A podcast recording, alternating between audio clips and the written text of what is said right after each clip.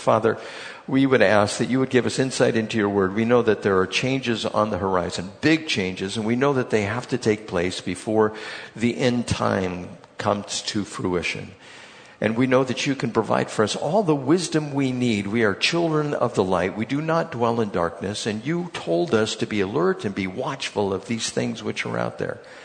And we know that we can trust in your word being true because it, it has proven itself over the centuries. And you are true and you are truthful. So, Father, invest that in us as we get into your word. Use it to mold us into the people you want us to be. In Jesus' name, amen. Okay, so just a little bit of review. We were in 1 Corinthians chapter 4, and we were going through the rapture in verses 13 through 18. I may read a little bit from there, but just uh, some of the arguments against the rapture, and there's several different views on that. There are six, actually, different views on the rapture. One is there is no rapture. That's number one. People believe, nah, there's no rapture. It's not going to happen that way. God will come back and it'll be just the way it uh, should be from creation. Other people believe, nah, it's just going to continue like this forever. So that is one view. There is no rapture. Then the rapture takes place before the tribulation starts. That's the view that I hold to. Then there's the view that the rapture takes place at the midpoint of the tribulation, the 70th week of Daniel, the seven year tribulation. The first half is called the tribulation, the second half is called the Great Tribulation.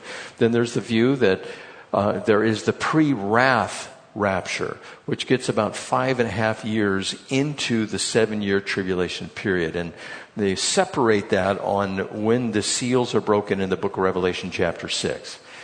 It, I hold to that the breaking of the first seal is at the beginning of the tribulation. Those who are the pre wrath view do not hold that.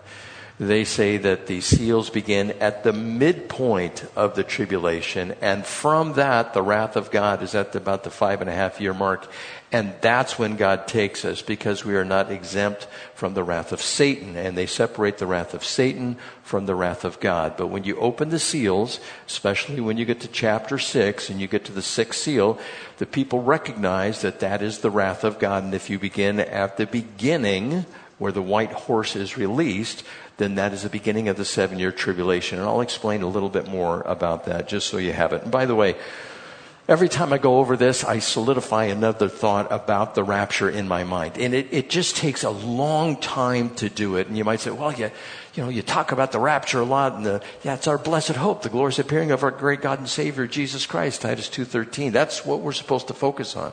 Remember, about one third of the Bible is prophetic, and so we want to focus on that. That, that is the place that we focus on as far as where we're going, what's going to happen, and with all the changes taking place, it gives us a little bit of security. Now, the word rapture in uh, our Bible, it, people say it's not there in the Bible. Well, it is. It's in the Latin Vulgate. I covered this for you before. And the actual word meaning in the Greek means to just snatch away. And that's a word that we use for the rapture. And people like to say the word rapture is not there. They, they're just not informed when the scripture says that. And also, it has been taught that the rapture was never part of the early church. And I'm going to give you strong evidence that it was. Even up to the fourth century, they were talking about that.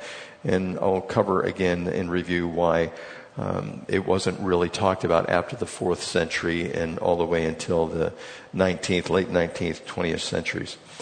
now, scriptures relating to the rapture, I've read them before to you. I'm just going to give them to you again. 1 Corinthians chapter 15, verses 50 through 54. John chapter 14, verses 1 through 3. That's the In My Father's House There Are Many Mansions.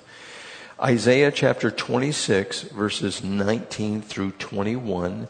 And that talks about the wedding ceremony. Go and hide yourself in my chambers until his wrath has passed by. That's is in that particular passage. First Thessalonians chapter 4 verses 13 through 18 and that's where we had left off last last time. So the rapture, uh, uh, again, I'm dealing with some objections to the rapture, but the rapture is different than the second coming.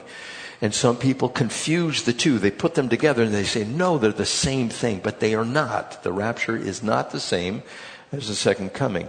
I have 13 things here, 13 differences between the rapture and the second coming. The, number one, the rapture or the transformation of all believers is what takes place. That's number one, the transformation of all believers. So anyone who is a Christian, who is a disciple of Jesus Christ, will be transformed, and it is only the believers. Now, with the second coming, there is no transformation at all. It's just Jesus comes back. Number two, the translated saints go to heaven. As opposed to the second coming, the translated saints return to earth. We come back to earth. Uh, number three, the earth is not judged at the rapture, but at the second coming of Jesus Christ, the earth is judged and righteousness is established. Number four, the rapture is imminent. Any moment, it is signless. It can take place even before I'm done with the message. Lord willing, that would happen. But the second coming, all kinds of signs and wonders and tragedies and disasters take place before the second coming. And these things are all spelled out in Scripture. Uh, number five, the rapture is not in the Old Testament. And number five, for the coming, uh, the second coming, it's predicted often in the Old Testament that God is going to come back. Of course, we know in the person of Jesus Christ and establish his kingdom. Number six, it is for believers only. That's who is affected in the rapture. And number six, for the uh, second coming, everyone is affected at the second coming, believers and non believers. Number seven, it is uh, before the day of wrath that the rapture takes place. Even those who are pre wrath hold to that, that we are not suffering under the wrath of God. And number seven, under the second coming, it is concluding the day of wrath. The day of wrath is ending when Jesus comes back. Number eight, there is no reference to Satan when it comes to the rapture of the church. But when it comes to the second coming, that is when Satan is bound for a thousand years. Number nine, Christ comes for his own at the rapture. And at the second coming, Christ comes with his own. We come back with him to the earth. That's when he steps on the Mount of Olives. Uh, number 10, he comes in the air or the atmosphere, and then we go to heaven. And number 10, for the second coming, he comes to the earth and he establishes his reign here on the earth and in Jerusalem. Number 11, he comes to claim his bride, and we're called the bride of Christ. Of course, this is referring to Ephesians chapter 5. And when he comes back, he comes with his bride. So one, he claims his bride, takes his bride to be with him. The other, he comes back with his bride. Number 12, only his own will see him in the clouds. When he comes back to earth, the whole world will see him. And I try to envision what this is going to be like, but I think it's like the birth in Bethlehem where the angels uh, appeared to the shepherds in the field. The, the heavens just opened. And I think it's going to be like that where the heavens are just going to open this huge bright light is going to shine towards the earth and he's going to ride on his white horse and he's going to encircle the earth and everybody will go, what is that going across it? And all of a sudden you'll see all the saints behind him and the angels. It's going to be a frightening experience when that happens. And then number 13, when the rapture takes place after that, the tribulation begins. When the second coming takes place, the millennial kingdom begins. And so those are 13 differences between the rapture of the church and the second coming. Now, I want to explain a little bit more about the, the tribulation period that is going to take place. We have in chapter 6, you have the four horsemen of the apocalypse. You also have those who are martyred under the throne in the breaking of the fifth seal. And on the sixth seal, when that is broken, there are signs in the heavens and disasters and all of those things. So you have the rider on the white horse. Some people mistakenly believe, and I, I read this again this morning, that the rider on the white horse is Jesus. He's bent on conquest. He is a man of peace. And when he, we know when he comes back, he is going to rule with an iron rod. And we are uh, specifically instructed about that when he does come back. And he will not give the nations any leeway whatsoever. And I believe that the rider on this white horse is the Antichrist. And I think it's good scholarship. I've read several people on this, and, and there's no doubt in my mind that's who it is. Because the other three horsemen, they're all doing bad things. And so it makes sense, especially, and that's just one of the reasons why the rider on the white horse is the Antichrist. The rider on the red horse, he brings war. Now, wars will happen. That's a sign of the birth pains for the earth, that there's going to be earthquakes and there's going to be famines and there's going to be wars and nation will rise against nation. And those are the only the beginning of the birth pangs. But this particular horse will bring war over the entire earth and it's going to be bad. Then the black horse comes, which is famine. That's at the breaking of the third seal. And after war, there is always famine. You don't have the food. People starve. And then there's the rider of the pale horse. The pale horse, it's more of a, a greenish tint uh, to this horse if you go to the original language. And he brings forth death. Then the fifth seal, you have the martyred saints who are under the throne saying, How long before you avenge us? And, he, and God tells them, Just give me a little time, it's going to happen. That is also repeated in Revelation chapter 20, verse 4. And then at the breaking of the sixth seal, you have a great earthquake. You have the sun darkened, the moon turns red, meteors hit the earth, islands are removed. It's a terrible time on the earth. Now, this is parallel with the account in the book of Matthew. In the book of Matthew, the first thing you have is false Christ. In the seals in the book of Revelation chapter 6, you have the ultimate Antichrist. In Matthew, you have wars and rumors of wars. In Matthew chapter 24, verse 6 and 7, you have the red horse delivered in the book of Revelation chapter 6. Then you have the black horse, which lines up to uh, Matthew chapter 24, verse 7, which deals with famine. You see how it's, it's just falling in line the same way. The outline in Matthew and also in Luke is the same, just as the book of Revelation chapter 6. Then you have the plagues in Luke 24, 7 and Luke 21, 11. The plagues will come and that it comports with the pale, excuse me, the, the black horse and then there are the persecutions and martyrdom in chapter 24, verses 9 through 10. You have the terrors of great cosmic signs, and of course, that's the sixth seal. Uh, that is broken, that is listed in Luke chapter 21. And then there's worldwide evangelism, and that goes into chapter 7 with 144,000. You can actually line these up together and you can see book Revelation, book of Matthew, Gospel of Matthew, Gospel of Luke. It's all in the same order, what is going to take place.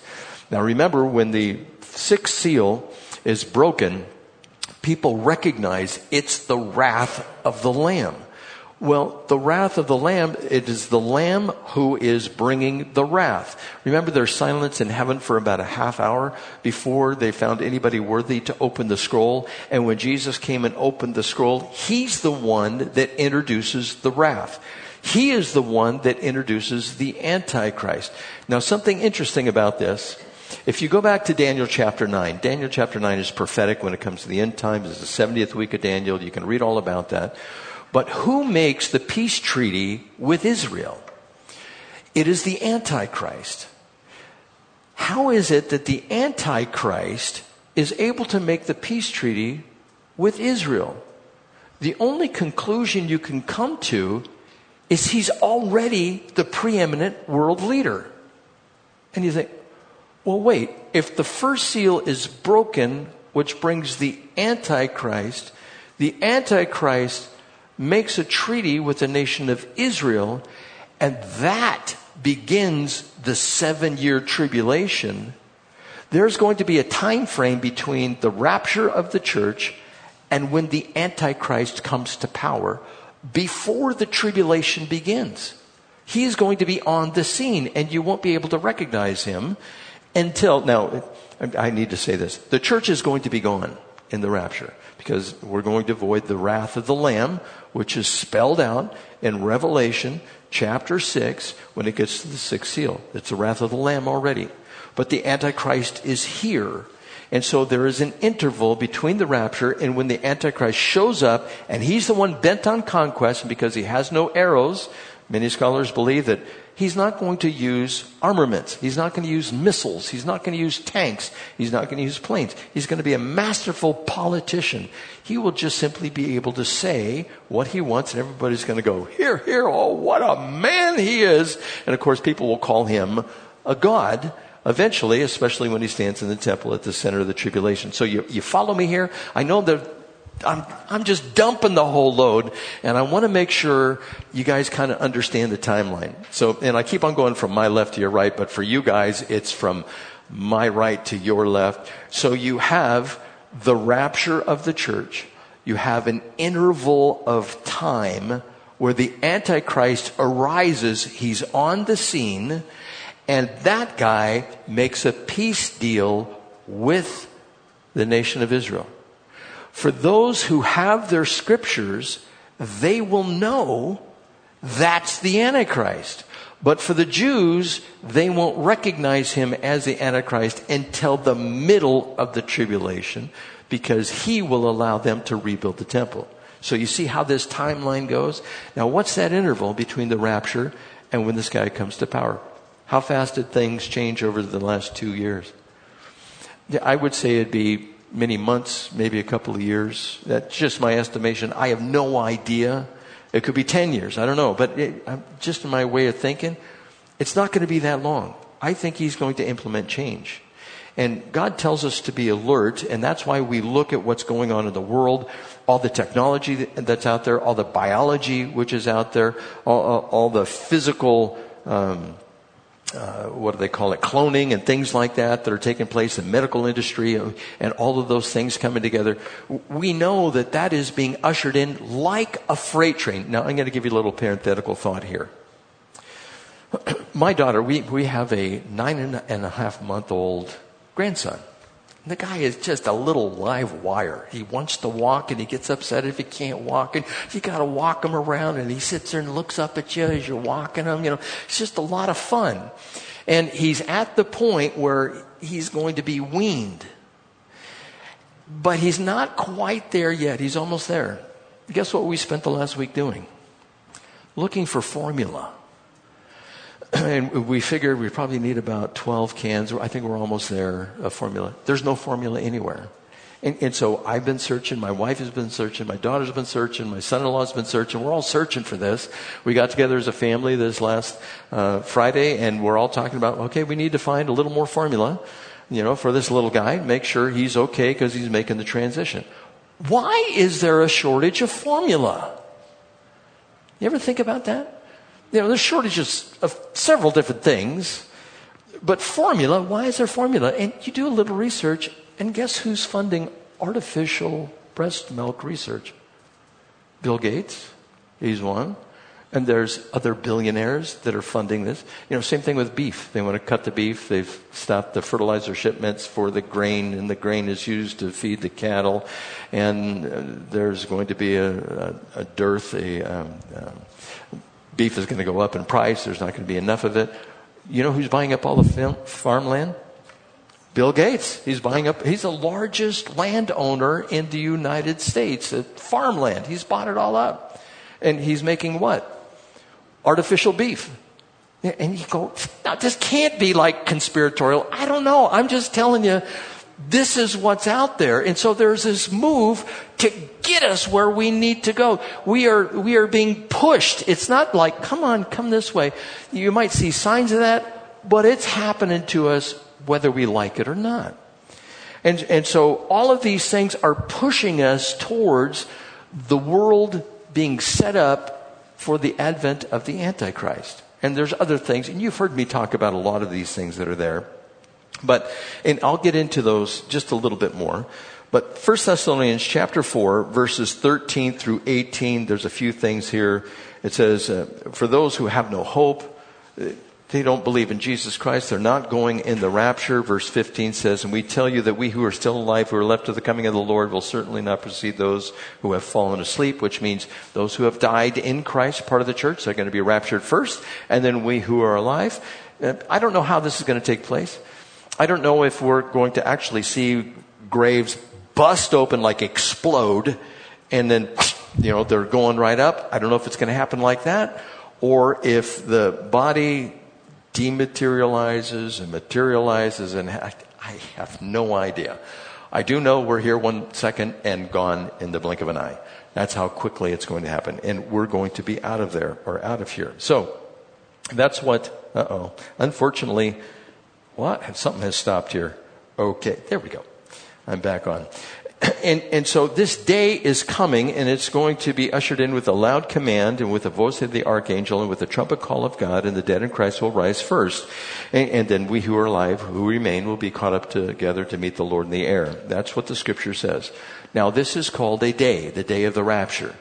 Now remember I talked to you about the day, the day of the Lord. The day of the Lord can be either a 24 hour period or it can be a period of time. Like, for instance, a 24 hour day can be called a day. A 12 hour day can be called a day.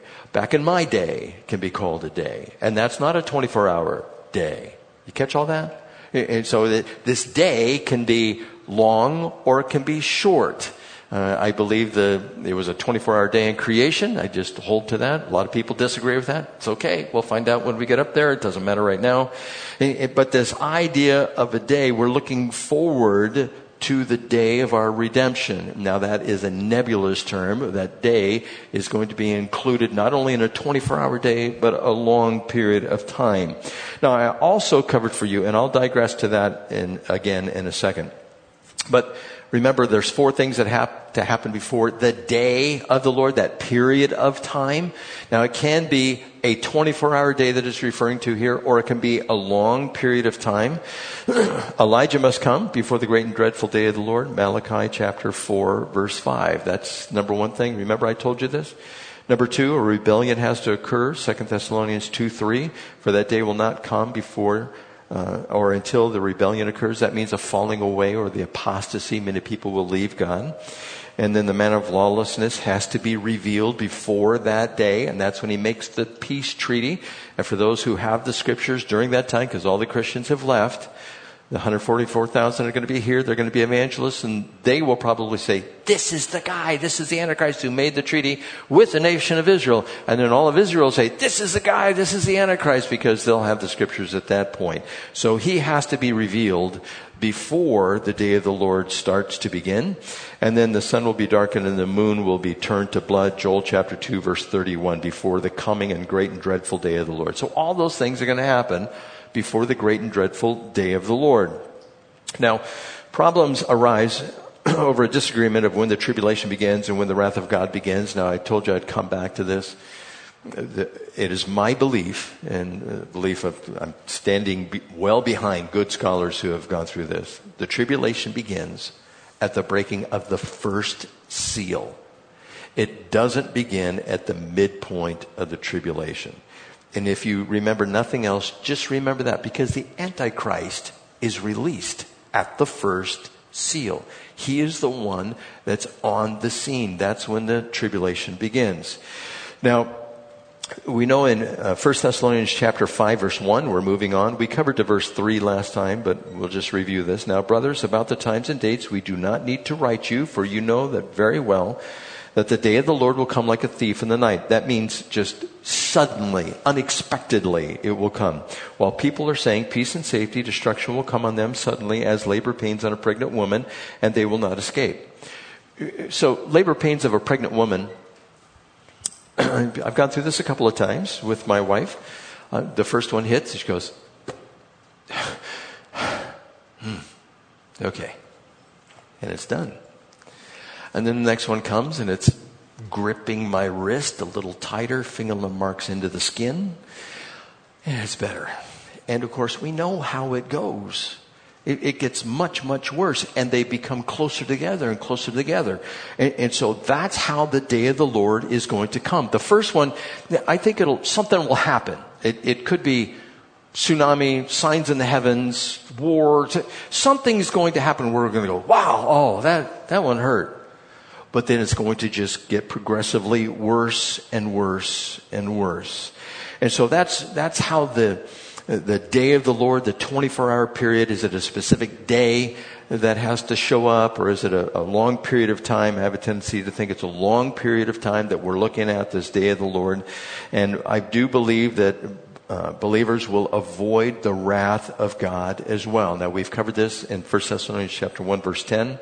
It says, Jesus who rescues us from the coming wrath, and God did not appoint us to suffer wrath. 1 Thessalonians 5 9 that we'll get to. Revelation chapter 3 verse 10 says, I will also keep you from the hour of trial when Jesus was talking to the churches.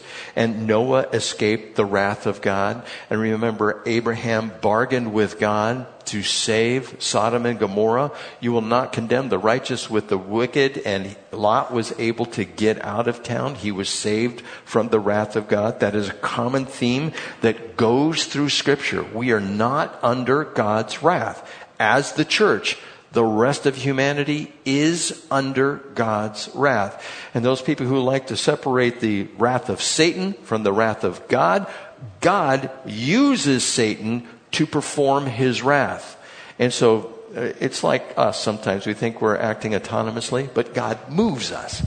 He sets us in a direction. Do you think you're married to somebody by accident?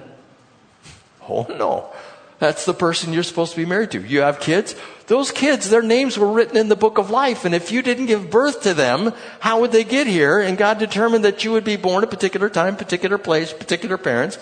And how all that works out, I haven't a clue how it works out. But He directs all of those things and He uses Satan for His own purposes, even when it comes to wrath. We also know, and I want to remind you of this, that as in the days of Noah, what was in the land. There was violence in the land in the days of Noah, and it was corrupt.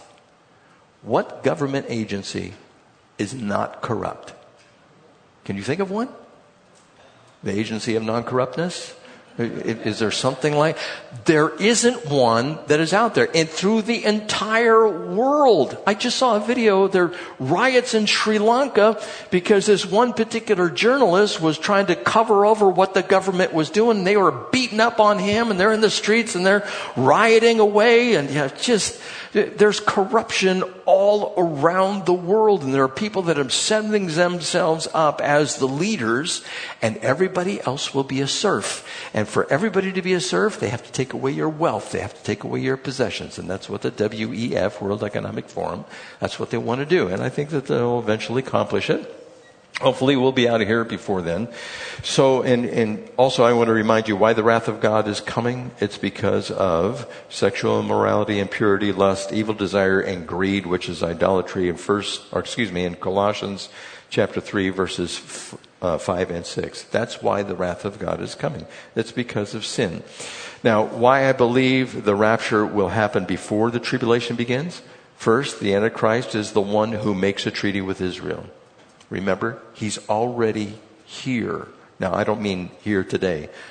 He could be, probably is, but he's going to be here before the treaty, which means he's going to be acting, he's going to be making conquest by political means, and before he can be revealed, the church has to be taken out of the way. Now, why do I believe that? In 2 Thessalonians chapter 2, specifically in verse 7. It says, For the secret power of lawlessness is already at work, but the one who now holds it back will continue to do so until he, singular masculine pronoun, he is taken out of the way. I believe this, and other scholars, much more advanced than I am, they're saying the same thing. That this is the Holy Spirit. And the Holy Spirit, where does the Holy Spirit dwell? In the church take the church out. You are the ones, it's just like Pat said, we need to vote to make the changes. We are the ones that are resisting the evil in this world. Take us out. What happens? The evil progresses. The Antichrist comes forth. The rapture has to happen before he is brought forth and is able to make the treaty. And he has to be around for at least a few years, I would think, in order to make this happen. And I just mentioned the Antichrist will be released at the breaking of the first seal in the book of Revelation. And, and with all of that, if, if you're keeping track, I don't know if I mentioned this last time, but the countries that are involved in the Gog Magog invasion, you know, you're watching what's going on with Russia, and they seem to be pretty inept with what's going on. But there are other countries involved with them. Turkey and Iran, those are the big players. And we know that Iran, it, if they don't have nuclear weapons already, and I've been talking about this since 2010. And they, I think that they probably have them. Israel knows if they have them or not. They've been blocking the way for them to get them. But the other countries, Latvia, Estonia, Lithuania, Poland, Romania, Moldova, or Moldova, uh, Belarus, Bulgaria, Ukraine, all of those are involved in the invasion of Israel as well. And if, if you just watch the politics of what's going on there, guess what Russia just said? They said, uh, guess who's next? Poland. They want to go after Poland now because they are helping Ukraine. And it's like, I think it says that in Scripture that they're part of this. You know, so will it happen in our lifetime? Will it not? I don't know. It just says that those are the countries that are going to be involved. Now, historical references. I, I really want. This is going to be a little more difficult, but I want you to pay attention to this because one of the main arguments of those who say that there is not a rapture is they say it was never taught in history. And there is a website. You can go to the website. It's pre-trib pre-trib dot org. You can go there and they have a PDF, a bunch of PDF files. You can go through and you can see from history just a few of the historical figures in the church that said we're not going through the tribulation all the way up to the fourth century. Now the fourth century would be in the 300s and that's how it works.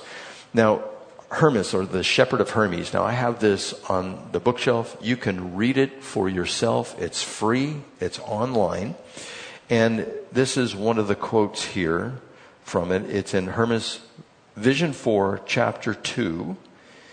And I have two quotes I'm just going to pull out. It says, You have escaped from the great tribulation on account of your faith. Now, this is not the Bible. This is outside the Bible the shepherd of Hermas, who he is, some people speculate as to who he is, but this is what he's writing. He also says, it will be possible for you to escape it.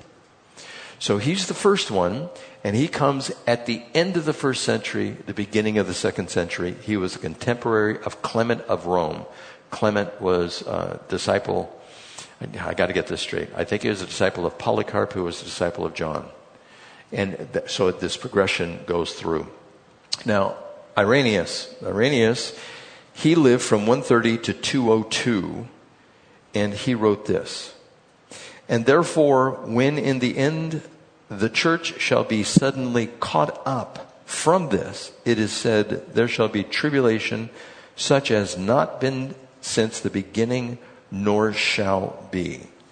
And so this guy is in the second century as well, first to second century. Then there's Cyprian in the letters of Cyprian. He wrote in treatise number seven, and he lived from 200 to 258 AD. This is what he wrote in Cyprian 7.25. It says, And do you not give God thanks? Do you not congratulate yourself that by an earlier departure you are taken away and delivered from the shipwrecks and disasters that are imminent? He's talking about, in context, the tribulation. Eusebius, here's another guy. Eusebius, he died in 340 AD. He wrote this says, All the righteous and godly are to be separated from the ungodly and gathered into the heavenly ark of God, referring to the tribulation. And then Ephraim the Syrian, he lived at 373 AD. He wrote, For all the saints and the elect of God are gathered prior to the tribulation that is to come, and are taken to the Lord lest they see the confusion that is to overwhelm the world because of our sins. He also wrote this. He has several other quotes. Blessed is he who unceasingly remembers the fear of Gehenna and hastens to sincerely repent for he shall be delivered from the great tribulation. Uh, he also wrote this The righteous shall be seized up in the clouds to meet him. He also wrote this Watch always, pray continually, that you may be worthy to escape the tribulation. He also wrote this Count us worthy, Lord, of the rapture of the righteous, and this final one Take us out from the coming fear and count us worthy of that rapture, snatching away when the righteous are raptured or snatched in the clouds to the air to meet the King of glory. There are more. This, this is just a few here that I've given you. It has been a doctrine in the early church. It was suppressed because Augustine came to be a leader in the church, and anybody that taught against Augustine was put to death. And so, are you going to stop teaching about it? I think so. And that happened up until the early 20th century, until the Darby conferences and a few other things that took place. So, verse 4, back in 1 Thessalonians chapter 4. But you, brothers, are not in darkness that this day should surprise you like a thief. You are all sons of the light and sons of the day. We do not belong to the night or to the darkness. So then, let us not be like others who are asleep, but let us be alert and self-control. For those who sleep, sleep at night, and those who get drunk, get drunk at night. Now, I'll probably have to end on this here. But he's using metaphorical language. He's talking about light. He's talking about darkness. He's talking about the day. He's talking about those who are asleep. Now, this day, it is a period of time or a season. It's not like the daylight, the physical daylight.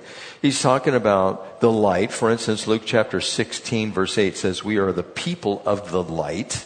He also says in Ephesians 5 9, for the fruit of the light consists in all goodness, righteousness, and truth. And so when he talks about us being people of the light or being in the light, we're those who hold to goodness, righteousness, and truth as spelled out in the scripture.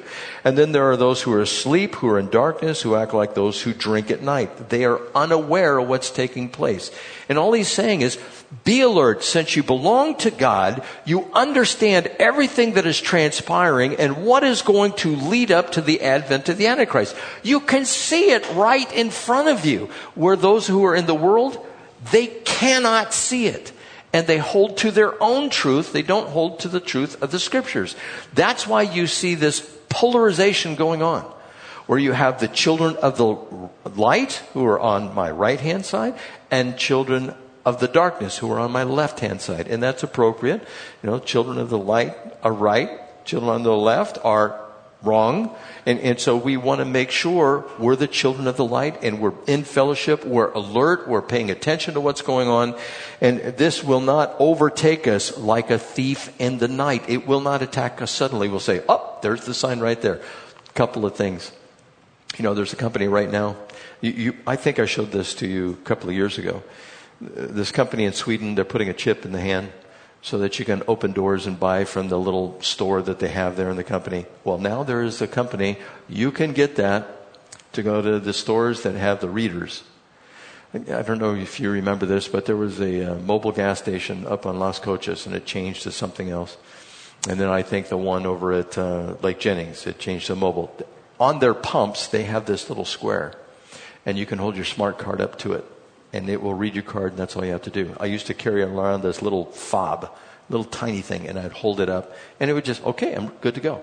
They're putting it in the hand. They're marketing it right now where you can just go beep, beep, and you walk away and you pump up the gas. This is something you can get today if you want to, and you can start using it. Now, what does that lead to? You see, we're, we're going, well, wait a second, that's like the mark of the beast stuff. Yeah, it, it kind of is the mark of the beast stuff. And there's so much more on this that I'll get to next week. But I mean, it's right here at the door, and they're pushing us to that. You won't believe one of the guy, major guys who's pushing it is a professor at the Hebrew University in Jerusalem. And you're going, wait a second. The Jewish people are promoting this, a scholar in Israel? Yeah, because they're going to accept the Antichrist as the Christ. And, and, they're going to be deceived up until the point of abomination and desolation. And can't wait to get into him next week. But for the time being, just know the rapture takes place at the beginning of the tribulation. I've given you the evidence for that. Now there, I think there are some good arguments, but really some poor arguments on the other side for the other views. And that's why I hold to the view I can. And it's a deep dive. If you want to go into it, you can spend a week just reading all the material out there. And I would encourage you to do so. but it is our blessed hope, the rapture of the church. And I pray that not only all of us in here, but all of those people we know, our family members, they would understand what the rapture of the church is. So let's pray. Father, we, we thank you for the understanding you have provided for us, the historical uh, references that we have available to us, knowing that this is a real event that has been taught throughout the centuries in the church. We would ask that you would help it, help us to codify it in our mind to where we could easily explain it to somebody who wants to know who wants to escape the coming wrath. Whether we perish before this begins, or Lord, we see the fruition of it and we are taken as we are alive in the rapture, I, I pray that you would help us to communicate it before either our death or for the rapture, uh, so that people may know, so that people may accept you as their Lord and Savior, so they may be able to avoid the judgment to come. We ask that you would work this work in us. In Jesus' name, and the church said, Amen. Please stand.